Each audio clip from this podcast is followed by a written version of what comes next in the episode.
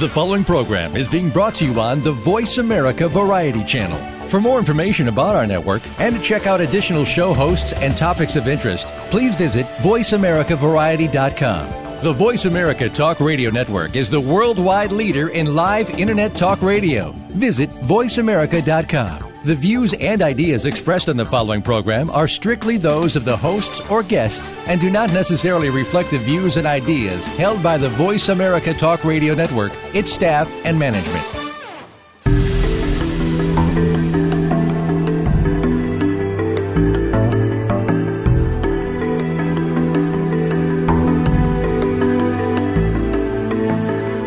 We know that you want to live an inspired and fulfilling life. Maybe there are a few things that you need to get you there.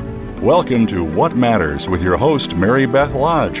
In today's world of distractions, we can get overwhelmed with day to day responsibilities that keep us busy, frustrated, and confused.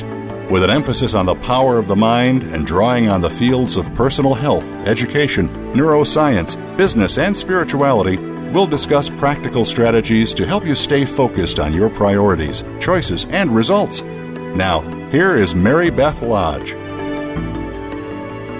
Good morning. Thank you for joining me today on What Matters. Today, I'm going to challenge you to make a difference. I'm going to ask you to find the motivation to make a change within yourself that will carry ripples of positive change into the lives of those around you and well beyond. So, for this hour, I'm asking you to spend this time listening and thinking about how this information applies to you. Not your significant other, your best friend, your child, your parent, or your coworker, just you. You are the only person you can really change, and you are the only person that you are responsible for. You are the person that can truly make a difference. Yeah, I know you're busy. We're all busy. We lead very busy lives. And sometimes it feels good to be busy, doesn't it? But sometimes busy means distracted. Distractions that lead us away from our goals or cause us to lose our focus. So, are you taking for granted the people in your life and the actions that you take that are most important to you? Are you spending your energy on things that don't really matter?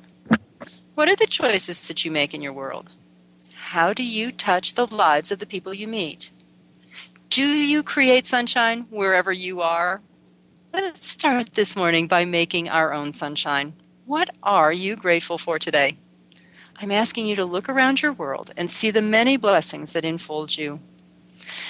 This morning, I am grateful for the messages that have come through the conversations that I've had with my clients. There seems to be a very clear theme this week of being present to the now, to the lessons and the gifts of the current moment, of the place that I am in. I really appreciate being called back to that awareness. I'm also grateful for the gift of families and friends coming together. And truly, I am grateful for the technology that allows us to reach out to each other, even across great distance, to share information, to share love and support. This morning, we have a wonderful guest on the air with us today. Her name is Glynda Lee Hoffmann. As a young child in a turbulent home, Glynda Lee Hoffmann had a series of mystical experiences that fueled her desire to understand, to pursue truth in a way that others did not, to see things that others never perceived, and look at things with a discerning and inquiring mind that yearned to touch a cosmic awareness that brought peace, serenity, and wholeness. It was in a contemplative community called the Christ Circle in Boulder Creek, California, that Glynda Lee first encountered the Kabbalah, an ancient teaching of coded interpretations embedded in the original text of Genesis, the Song of Songs, often referred to as the Song of Solomon, and the Sefer Yetzirah. In 1973, Hoffmann began her studies of the Cipher of Genesis, the original code of Kabbalah as applied to the scriptures, by French author Carlos Suarez. By reading Suarez's book dozens of times, Hoffmann began to, to develop her own technique, seeing patterns unfold that were seeming cute clues to a greater knowledge. She focused on specific phrases that described the attributes of the Hebrew letters, not as linguistic components, but as patterns of energy. This method allowed her brain to accumulate a vast library of information about the patterns of energy which Suarez attributes to the Hebrew letters, when viewed as elements of the code of Kabbalah. It became clear to Hoffmann that the letters formed a complex code of information about the fundamental properties of energy at the heart of all life in the universe. She also realized this information represented a revelation that pertains to the human brain that was historically understood and experienced by Abraham, Moses, Jesus, and others. And today, we'll talk about what she's discovered and has written about in her groundbreaking book, The Genesis Code Your Key to Unlocking Hidden Genius. Good morning, Glynda Lee. How are you today? Hi, Mary Beth. Thank you for inviting me. I'm very well. Good. Well, give us, uh, you know, that was a, a wonderful background, but I, I, wonder if you can just kind of share with us uh, just the evolution of that before we get into the actual book. But uh, your evolution is amazing. Yes, as I look back on it, I realized it was at, during the time that I was on my path, even into my 40s, I was still confused about if I was actually on a path. But uh, during my 40s, I happened to re-watch Joseph um, Campbell's series on the Hero with a Thousand Faces that had been on PBS in the 80s. Mm-hmm. And uh, during that time, I heard him say that the difference between a priest and a shaman was that a priest was merely, or, or any other religious authority, a priest was merely ordained by a social organization, whereas a shaman was, uh, the shaman's information was based on personal experience. And at that point, I realized that everything that had been a part of my path was due to personal experience. I certainly had no ordination by any any social organization. Mm-hmm. Mm-hmm. I was on my own. So the the thing that started it was when I was five years old. I was uh, playing by a fire in it was in a fireplace in my house, and I heard a voice and the voice said very clearly and distinctly, things are not what they appear to be. I tell this story in my book. It's the first story I tell, and it's a little bit elaborate.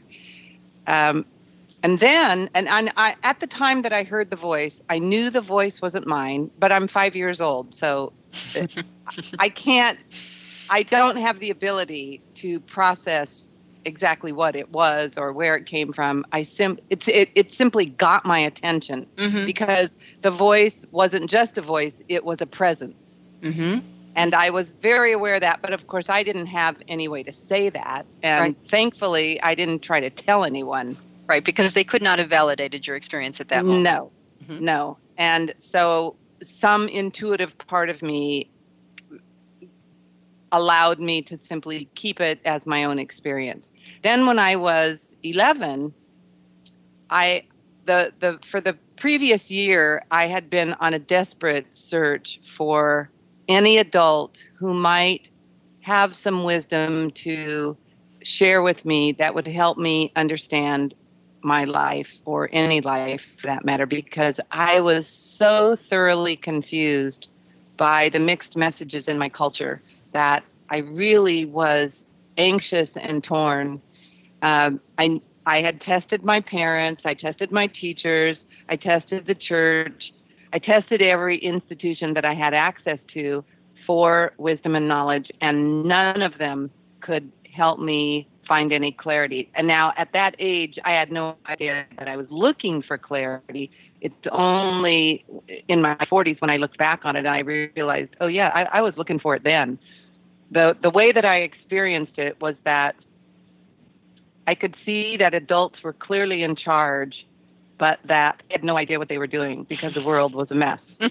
and I realized that if I could not, and this was all intuitive, of course, mm-hmm. but it was very clear to me if I couldn't find an adult who could help me navigate this chaotic mess, I was going to end up just like all the adults I knew. And that to me was so scary and so depressing. It was way more scary than the message that had been delivered at church, which is that if you don't believe in Jesus, you'll go to hell. Mm-hmm. And I had just the the day that I had this vision, I had left the church for good because I had gone in and heard the minister repeat that you know all this you're sinners and you need to take Jesus Christ as your savior and blah blah blah and I just looked at I remember thinking this is it this is what people come in here for they want to listen to this stuff and I, I just thought uh, this, this is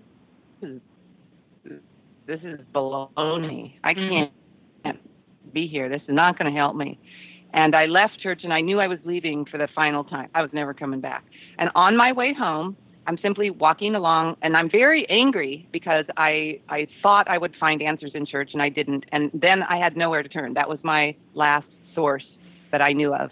And then all of a sudden I I find myself on this wooded path and I have this encounter with Jesus and it's all telepathic and of course i don't know what's happening i'm 11 years old but i'm in the midst of this and uh, jesus shows me the the story of my own evolution of the dna that had been passed on through all the generations of my ancestors and created my body and then he showed me how my mind had been constructed through the educational and social and religious institutions in my culture and how a lot of that information was distorted and erroneous and illusionary.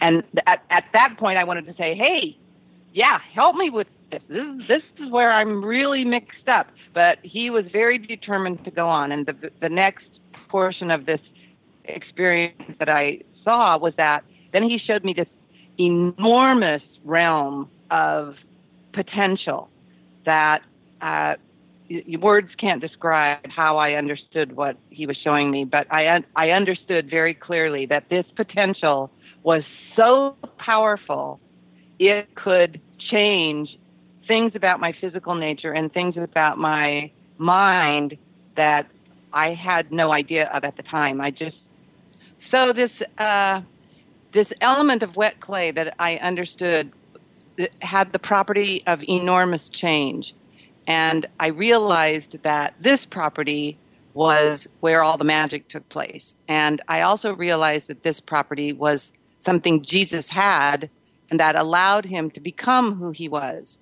And I also realized at the same moment that if I didn't take an opportunity right now to ask for some of that wisdom, I was going to lose a golden opportunity. So I said to Jesus, um, teach me to see the way you do, because obviously uh, the way you see has affected your life, and it is the key to uh, becoming everything you want to become. Now, I didn't understand that in any kind of 11 year old language. I, that was just my intention, and it was mm-hmm. very strong. So you can see this pathway that starts with a voice that says, things are not what they appear to be. And then I go to this vision with Jesus where I realize I want to see the way Jesus does because I want to have that kind of power in my own life. I don't want to just have one little mystical experience that I have a memory of for the rest of my life and no power.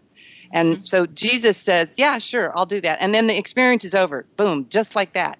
Done. And, and I'm standing on the sidewalk on my way home. Again, I didn't tell anyone about that experience. I had no idea what to do with it or how to process it. And I didn't even understand the relationship between those two experiences and my studies of the Kabbalah, which were in my 20, when I, in my 20s, until I was 40. It, was, it wasn't until I was in my 40s that I was able to put all this together. Yes. But what I learned after I had uh, learned about the properties of intention in the frontal lobe is that those two experiences planted a seed of intention in my mind, which was a, a deep desire for clarity. So deep and so profound that I would do anything to get this clarity. And I did.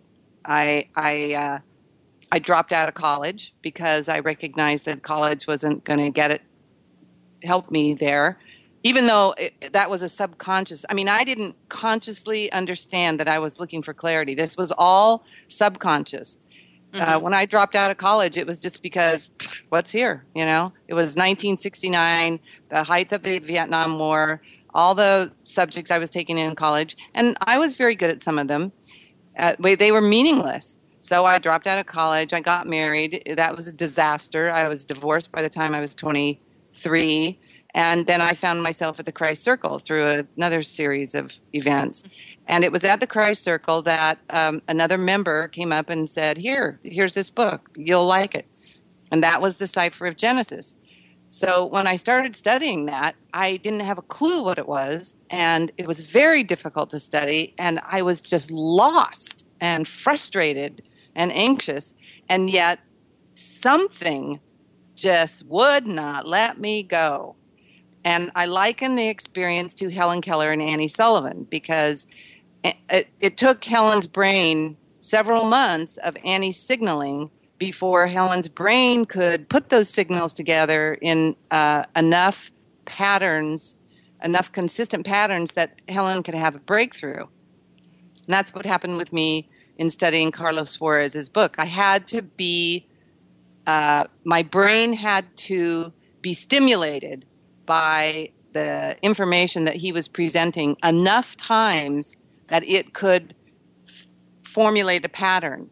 And I only understood this, you know, 10 or 15 years later. Right. But once That's it, a wonderful description of learning, though. That's a beautiful Yeah. description of the learning process. Glynda Lee, we have to take a break, but when we come back, we'll go into then how this evolved into your new book. okay. You're listening to the Voice America Variety Channel. Stay tuned.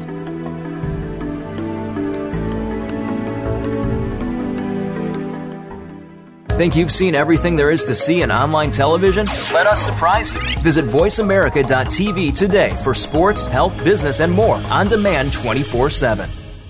Are you dehydrated? Dehydration is a primary reason for daytime fatigue and can dramatically slow down your metabolism. Just a 1 to 2% drop in body water can impair your mental focus, concentration, and physical performance. Beverages that contain caffeine, such as colas, coffee, or tea, actually stimulate fluid loss and promote dehydration. Today's modern lifestyles have also led to dangerously low levels of essential minerals and electrolytes for the vast majority of people. Highly esteemed Nobel Prize winner Dr. Linus Pauling said, You can trace every sickness, every disease, and every ailment to a mineral deficiency in the body. Now more than ever, we need mineral rich alkaline water to help protect our bodies from many of today's growing health problems. Are you ready to make a change? Go to hydratefeelgreat.com and get your free trial of this amazing product you simply add to water.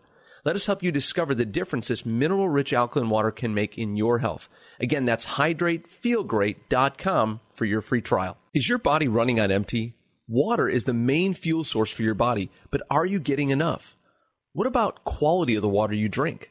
Tap water usually contains many known contaminants, and bottled water is considered dead water by many of today's health experts. So, what's the solution? Mineral rich alkaline water. Mineral rich alkaline water solves the problems of acidity, poor hydration, and nutrient deficiencies in the body. Your body needs water, and the quality of the water you drink can make a big difference in the health and well being of your body. Why risk the potential dangers of tap or bottled water when you can give yourself the proven health benefits of mineral rich alkaline water? Ready to make a difference in your health? Go to hydratefeelgreat.com and get your free trial of this amazing product. Let us help you discover the difference this mineral rich alkaline water can make in your health. Again, that's hydratefeelgreat.com for your free trial. Tune in to the Voice America Variety channel on the Voice America Talk Radio Network. Voice America Variety broadcasts a diverse array of topics, reaching a global community. Our experts come from all walks of life, and the topics they discuss are everything from current events, arts and entertainment, leadership, parenting, relationships, self improvement, career advice, and a variety of other topics. Check us out today. You're sure to find something of interest. Voice America Variety. Talk on today's hot topics. Ask the experts. Call toll free right now 1 866 472 5787 and ask our All Star team to answer your question. That's 1 866 472 5787. Thank you for calling. VoiceAmerica.com.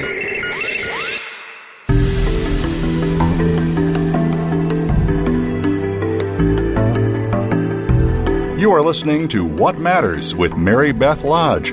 To be a part of our discussion on today's program, please call 1 866 472 5788. That's toll free 1 866 472 5788. Or send an email to marybethlodge at gmail.com. Now back to What Matters. Good morning. Thank you for joining us this morning on What Matters. Our guest is Glynda Lee Hoffmann, and she has just been describing her evolution that culminated in a, a knowledge and knowing that has been uh, put into her new book, The Genesis Code. And Glynda Lee, just go ahead from from that experience of studying and making your brain over and over again grab on to this new information that you'd never seen before and turning it from foreign language into something you could understand. How did that then evolve into this book? well, that took 30 or 40 years. Uh-huh. Yes. I'm going to try yes. to say that in three sentences. Okay. So, uh, first of all, I I realized that this code that Carlos Suarez was presenting in his book, The Cipher of Genesis, was actually real because it took me nine months to actually decipher the first word, which was the first word of Genesis, which is con, uh, constructed of six symbols, which have been translated in the beginning, but the six symbols, when translated through the Kabbalah, through these symbols that don't have any linguistic association whatsoever, and they're patterns of energy, what that allowed me to do was actually experience the beginning of life in the universe, which is referred to by Carlos Suarez as the seed of life. And it, it actually appears, and this is so inadequate using language, but it is the, it's in the form of a seed in the sense that a seed integrates two opposing energies the germing energies and the husk energies and the germing energies are always generative and disruptive and the husking energies are always containing and static and continuous and every symbol in this uh, teaching of the Kabbalah, which uses the letters of the Hebrew alphabet, not as linguistic components, but as components that signify patterns of energy.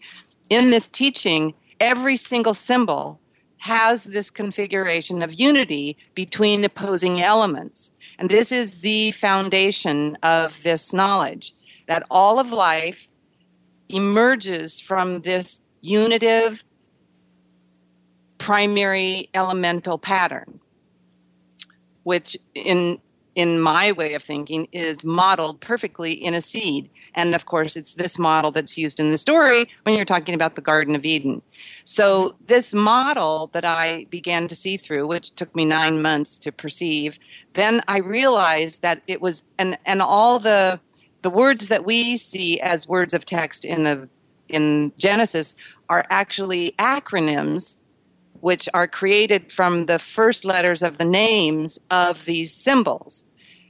So each, what we perceive as, as words, and this goes back to my original uh, voice, things are not what they appear to be.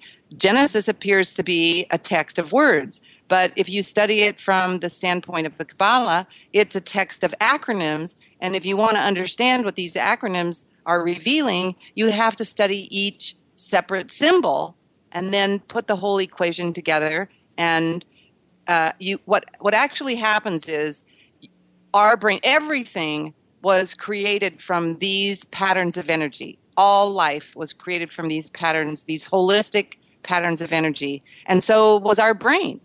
And when the brain is presented with these patterns over and over and over and over again, even though they're unfamiliar, at, at one point the brain actually recognizes the pattern and goes, "Woo, yeah, that's right. Uh, I, this is what I'm created from. This is this is how I'm designed. This was the energy that that self generated this brain, this fabulous brain that I have, and all its hidden talents and secrets. So the brain recognizes this, and there, the, the experience of that is really astonishing. It's like lighting the brain on fire. It really awakens to a whole dimension of possibilities and opportunities that were not available before because I wasn't aware of them before. But then all of a sudden, ooh, yeah, this is magic time.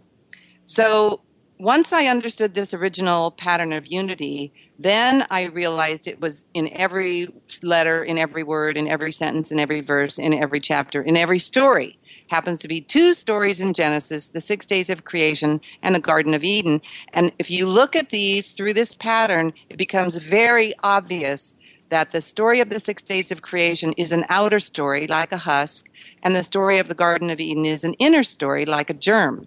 And the way that you can actually differentiate this without knowing anything about the Kabbalah is that in the story of creation, all the imagery is familiar. You've got the Big Bang, God said, let there be light.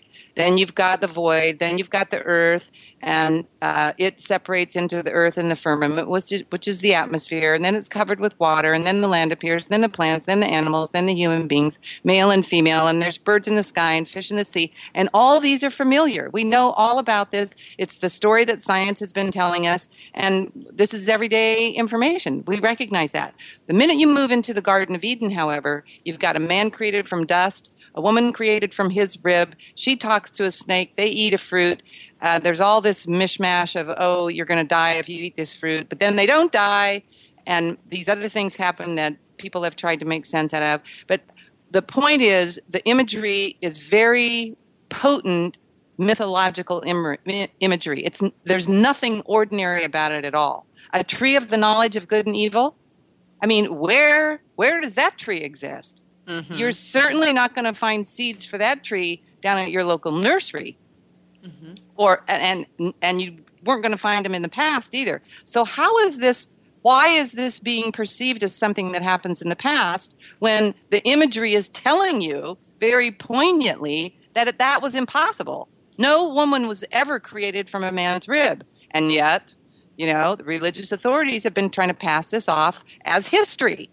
Well, that's mm-hmm. ridiculous. But when you see it through the image of the Kabbalah with this unified germing, husking model, you realize, oh, that was the outer journey, the six days of creation. This is how we got here, we human beings. Now the story has moved into the inner realm of human awareness.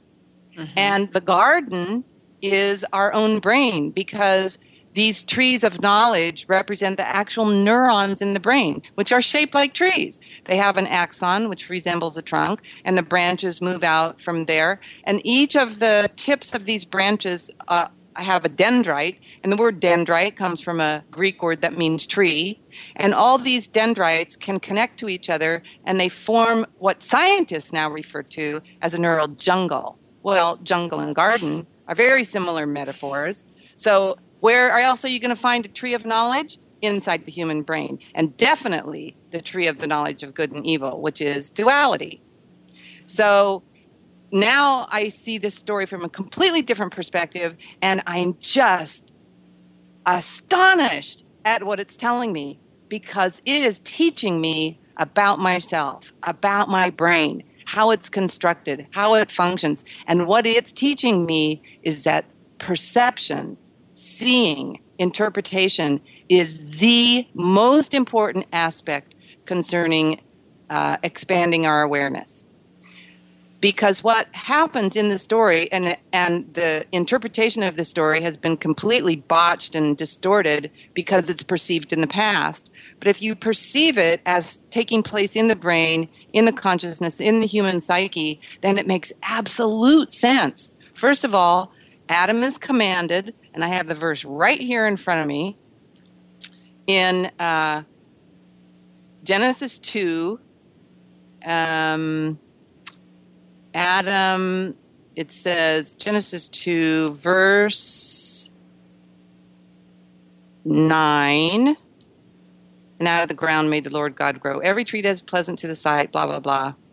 Uh, and I'm looking for the one where the commandment is given and um, oh, right here, 17, Genesis 2:17. First of all, Genesis 2:16 is what carries the commandment. And the Lord God commanded the man, saying, "Of every tree of the garden thou mayest freely eat. Eat from every tree."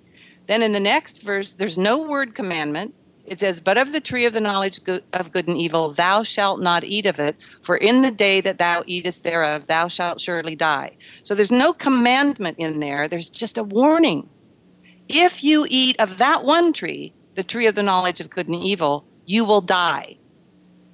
Now, interestingly, Adam's alone up to this point in the garden. In the very next verse, verse uh, 18, and the Lord God said, It's not good that the man should be alone. I will make him a helpmate. So, first, the commandment is eat, eat the fruit from all the trees. Then the warning, not a commandment, but if you eat the tree of the knowledge of good and evil, you will die. Then, oh, you need a helpmate. Well, that helpmate only does one thing. One thing in this story that's pertinent. She eats the fruit first. She listens to the serpent. He says, If you eat this fruit, you will be wise. She goes, Okay, I want to be wise. So she eats the fruit. She gives it to Adam. And what happens to them at that point is completely glossed over by every traditional interpretation that I have ever known of. And what happens there is it's in verse 7. Well, first, verse 6 says, And when the woman saw that the tree was good for food, blah, blah, blah, and she ate of the fruit because she, it would make her wise, and she gave also unto her husband with her, and he did eat. So she ate the fruit first. She gives it to him. Verse 7 says, And their eyes were both opened. So here we have that, uh, that element of perception again. And this has been glossed over by every interpretation, but there it is. Well, their eyes were open before. So, what kind of eyes are these? Obviously, these are new kind of eyes. And um, so, as I'm thinking about this and as I'm deciphering the Kabbalah, I'm going, okay, so what did she do in eating that fruit to transform it? Because they don't die. The other verse said they he would die. Adam would die if he ate that fruit. But then she needs a helpmate, and the only thing she does is eat the fruit first. And yet, when she gives it to him and he eats it, they, he doesn't die. Neither does she. So what what really happened? Well, when I deciphered the words good and evil, I was astonished because the word good means static, unchanging, like a husk energy, and the word evil means generative and disruptive. And she realizes, oh, this isn't this isn't the tree of the knowledge of good and evil. This is the tree of the knowledge of wholeness. These two elements always are together. They are completely unified. But our perception has been distorted to perceive one as evil, the, the generative, disruptive element, because it disturbs us. And as this in, is as in discomforts us. Yeah, yeah, because it wants to move us on. It wants mm-hmm. to disturb us out of a static state and move us on to new awareness, to enlarged awareness. And she this is what she realizes. And she says, "Here, you don't take my word for it. Eat the fruit yourself." So he eats it and their eyes are opened, which is exactly what happens to anybody who discovers new knowledge. And that's a metaphor for the light enlarges in our own mind and we see things differently. And this is what happens to all of us when we go through any kind of change that helps us grow internally, psychologically, and spiritually. And that's what this story is about. So that's what it's telling me. And so here I am. Here I've I've been yearning for clarity my whole life. And here it is in a 2500 year old text that has been misunderstood for that long. And it's right in front of me through this code of the Kabbalah. And I'm just astonished. And then later I realized that these components represented by Adam and Eve actually mirror the activities of two parts of the brain the neocortex and the frontal lobe. Eve represents the frontal lobe, and Adam represents the, the neocortex. And you can also divide it into intellect and intuition. Now, those are very simplified terms, but you get the general idea. Mm-hmm. Mm-hmm. His knowledge is the knowledge of the known, of what can be studied and, and passed on through books and uh, looked at with a microscope and verified through science. Her knowledge is of the unknown, and it can't be verified through any kind of science, but it's there. It's real because it's insight. And just so happens that the neocortex processes information by perceiving the outer world only. That's that's his only perceptual perspective is outer, whereas the frontal lobe, the only kind of uh, visual knowledge that it perceives is inward, insight, and of course that's that's how we grow. It's through insight. We we might have a one experience one day and have the very same experience the next day, but because we look at it a little bit differently, we suddenly have a new insight about what's going on in that situation. Right. Glynda Lee, we knew, do need to stop for a break. Um, we'll be right back with um, to finish up this conversation because this is just fascinating. Thank you so much. you're, li- you're listening to the Voice America Variety Channel. Stay tuned.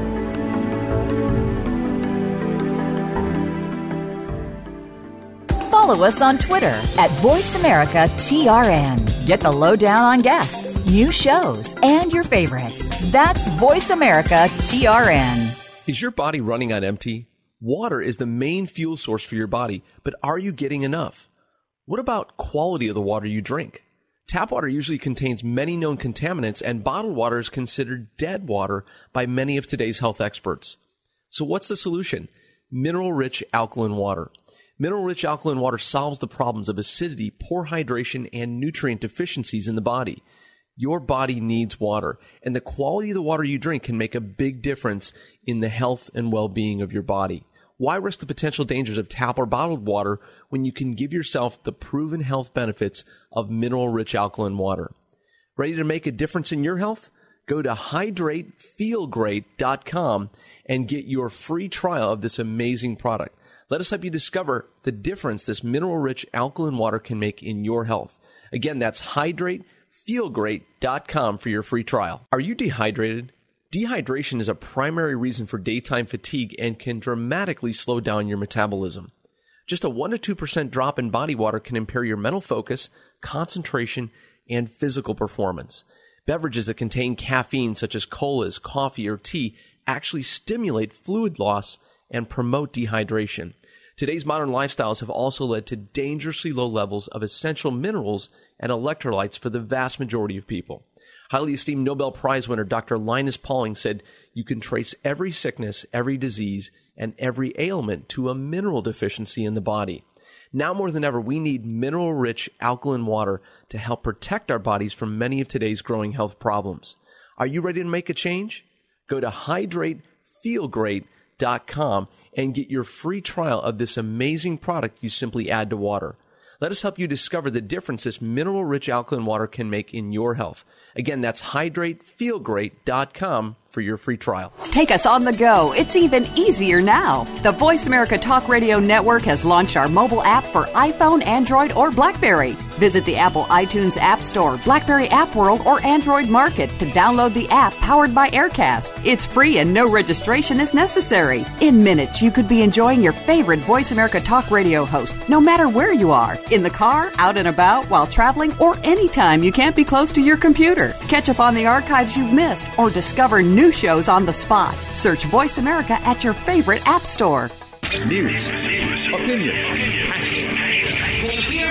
your voice counts. Call toll free 1 866 472 5787. 1 866 472 5787. VoiceAmerica.com.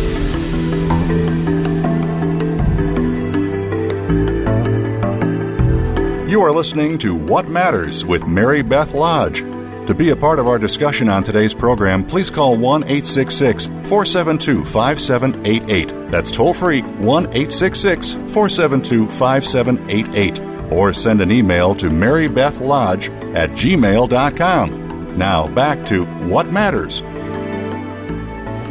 Good morning. Thank you for joining us this morning on What Matters. Our guest this morning is Glynda Lee Hoffmann, and she has been sharing just a, a new way of understanding our own brain and the history of the ages. Glynda Lee, just just keep going on that course. You have really um, challenged many traditional beliefs here. Yes. Uh, well, first of all, they challenged me. I mean, as I'm studying this, I'm forced to look at all my own beliefs and my own conditioning. And that's what's so powerful about this story is that when it's read through the Code of Kabbalah, it challenges everything you thought you know about this text and about yourself and about the whole purpose of life. Because what I learned in Genesis is that uh, life has a purpose. And the purpose of life is to create as much potential as possible. Carlos Suarès re- refers to that as all possible possibilities. And, and the number and the letter which symbolizes this state is seven. So when, when you look at the Garden of Eden story and you realize that everything takes place on the seventh day and that the human brain, and it's a story about the human brain, and that the human brain is designed in such a way that all possible possibilities are are in there in this in the very real physical sense that our brain has between 800 and a 800 how do I say this? Up to 100 billion neurons. Let's put it that mm-hmm. way up to mm-hmm. 100 billion neurons. And each of those neurons has up to 30,000 dendrites. And each of those 30,000 dendrites is connected to another dendrite from another neuron. And all the possible connections of the, those dendritic connections is more than all the stars in the sky in the universe. And every one of those connections has, has the possibility of disconnecting from that pattern and connecting to another pattern and another neuron in another way to create a new pattern. And it's through these dis- dendritic connections that every piece of data the brain processes travels.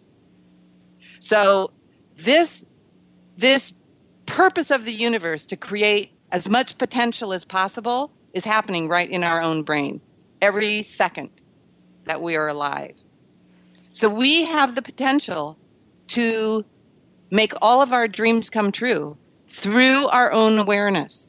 Because our brain is this amazing, fabulous tool that if we just knew how to harness it, its genius, it will help us become the person we long to be, create the life we long to live, and design the society we want to raise our kids in. That's what the story's saying you know, I, as I'm listening to you and I'm hearing you describe this, and, and I'm getting just as excited as you are. Uh, well, maybe not quite that excited, but um, I'm I'm hearing so many people who are out there right now talking about the law of attraction, talking about unlocking your hidden potential, talking about unlocking your genius, and I'm hearing you describe it in a a neurophysic physiological sense in yeah. the same breath as a spiritual sense. Exactly. I mean, and that is the that's the whole point that this information is practical. Spirituality has kind of been put on a pedestal, but it's it's really just practical information. We all want to be happy.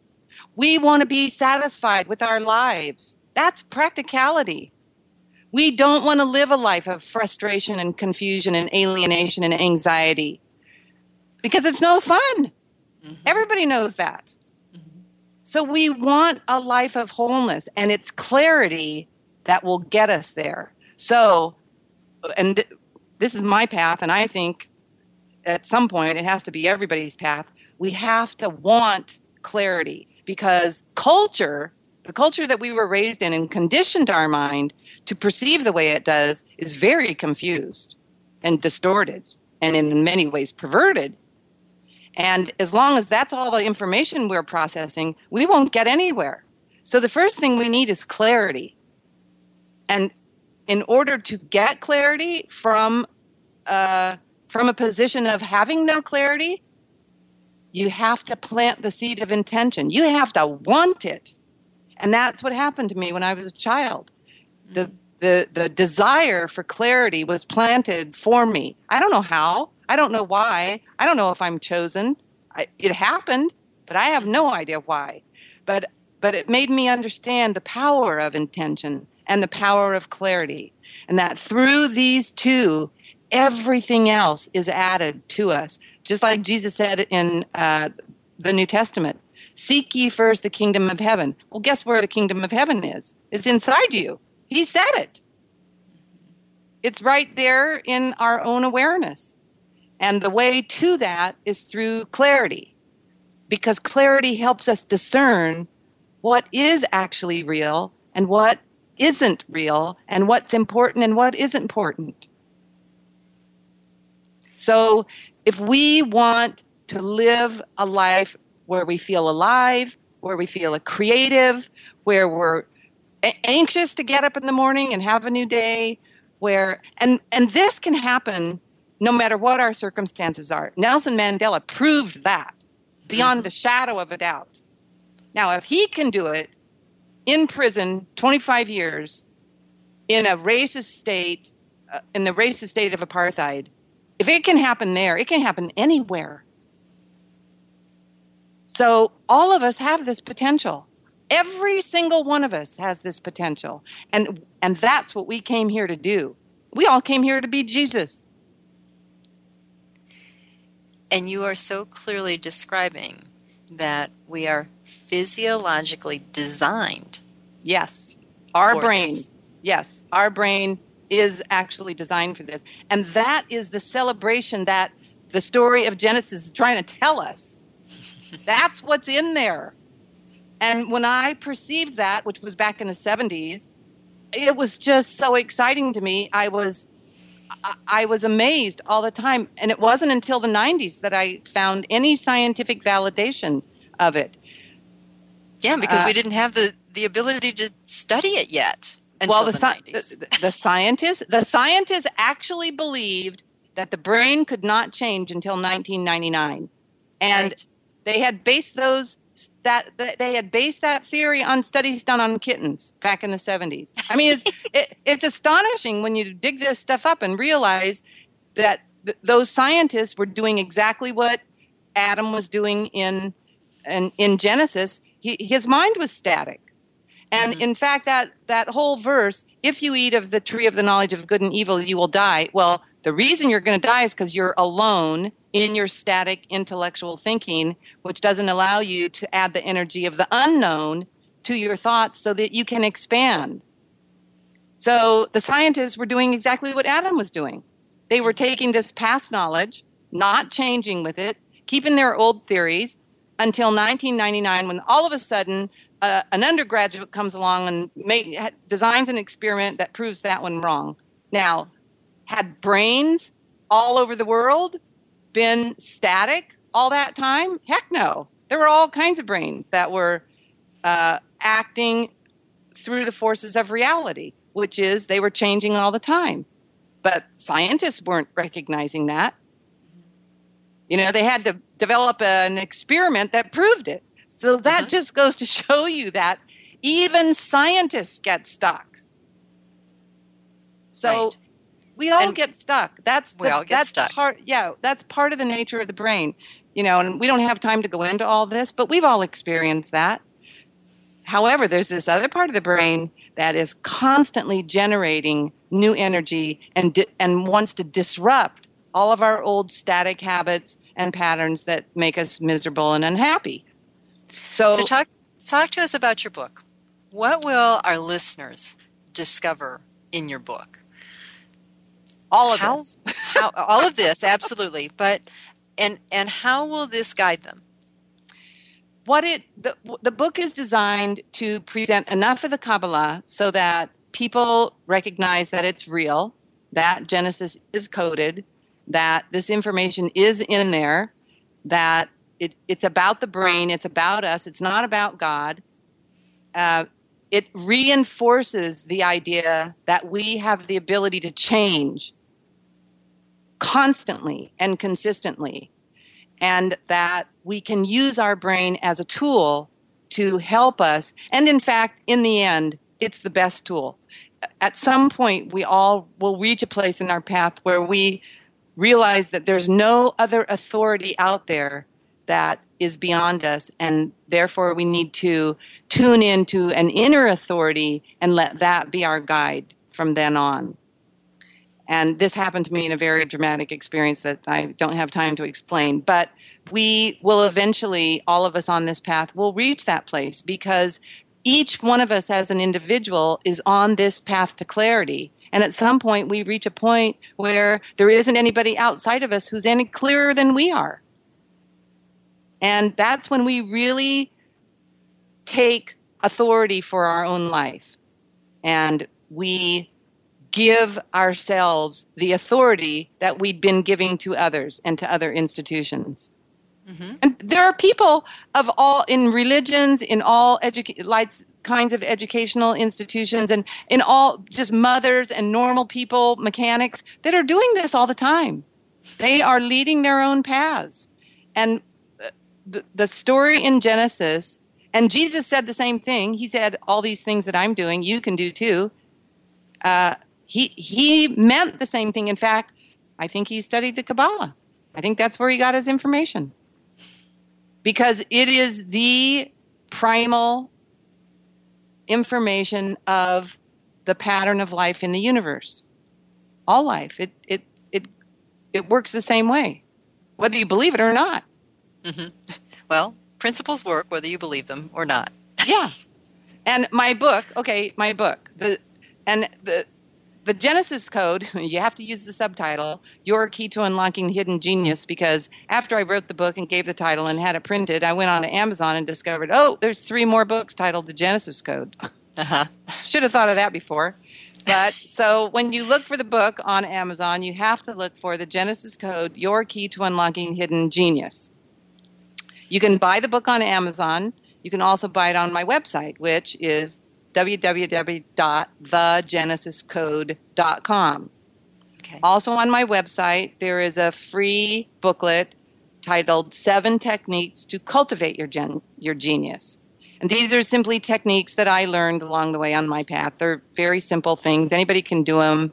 They don't take very long. They're easy and they ha- they're, they're very helpful. Um, you can just go to the contact page and send me your email, and I'll give you a PDF copy.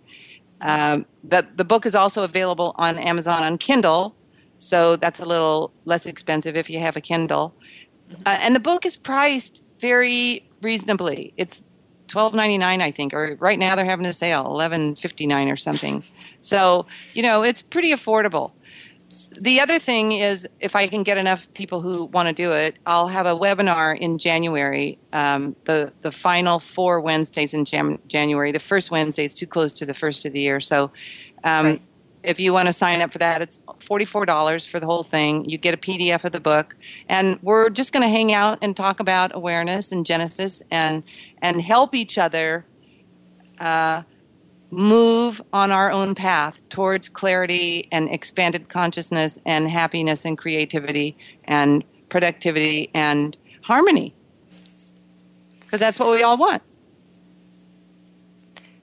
Absolutely. It is what we want. And you've offered a, a beautiful path to come to that place of harmony, of, um, of awareness that brings peace, that um, brings unity and gives us a, a kind of a new way to um, create our worlds.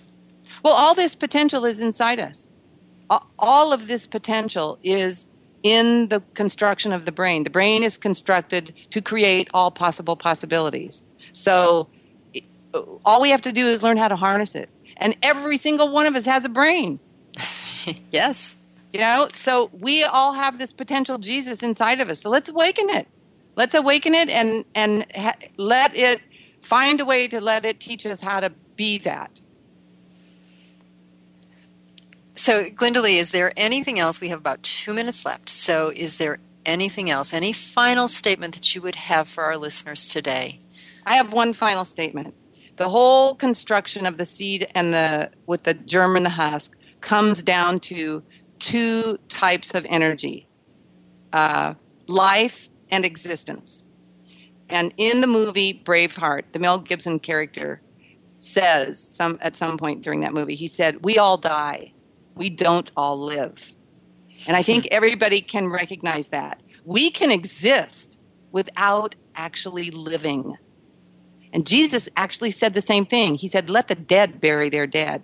And and this goes back to eating the fruit of the tree of the knowledge of good and evil. In in the sense of you will die if you eat that fruit, it's referring to rigidity, rigor mortis of the mind. When we live in a state of existence, we our thoughts are rigid, our habits are rigid, our attitudes are rigid. And you can see this happening out in the world. People, you know, clinging to their rigid rigidity. What what we want to do is awaken all the disruptive, germinating, generating elements in the mind and shatter our rigidity so that we can start to live. Thank you so much, Glynda Lee, because this has been a wonderful inspiration um, and very stimulating intellectually, spiritually. I just really appreciate you today for bringing this information to us, uh, to our listeners. Thank you so much for being on my pleasure. Visit my website, the Genesis Code, and learn more. All right. And for our listeners now, take this information. It's yours. Create for yourself a new day today. You deserve it. Thanks again for joining us for What Matters. Be sure to tune in again next Wednesday morning at 6 a.m. Pacific Time, 9 a.m. Eastern Time on the Voice America Variety Channel. We'll help you continue to make a difference next week.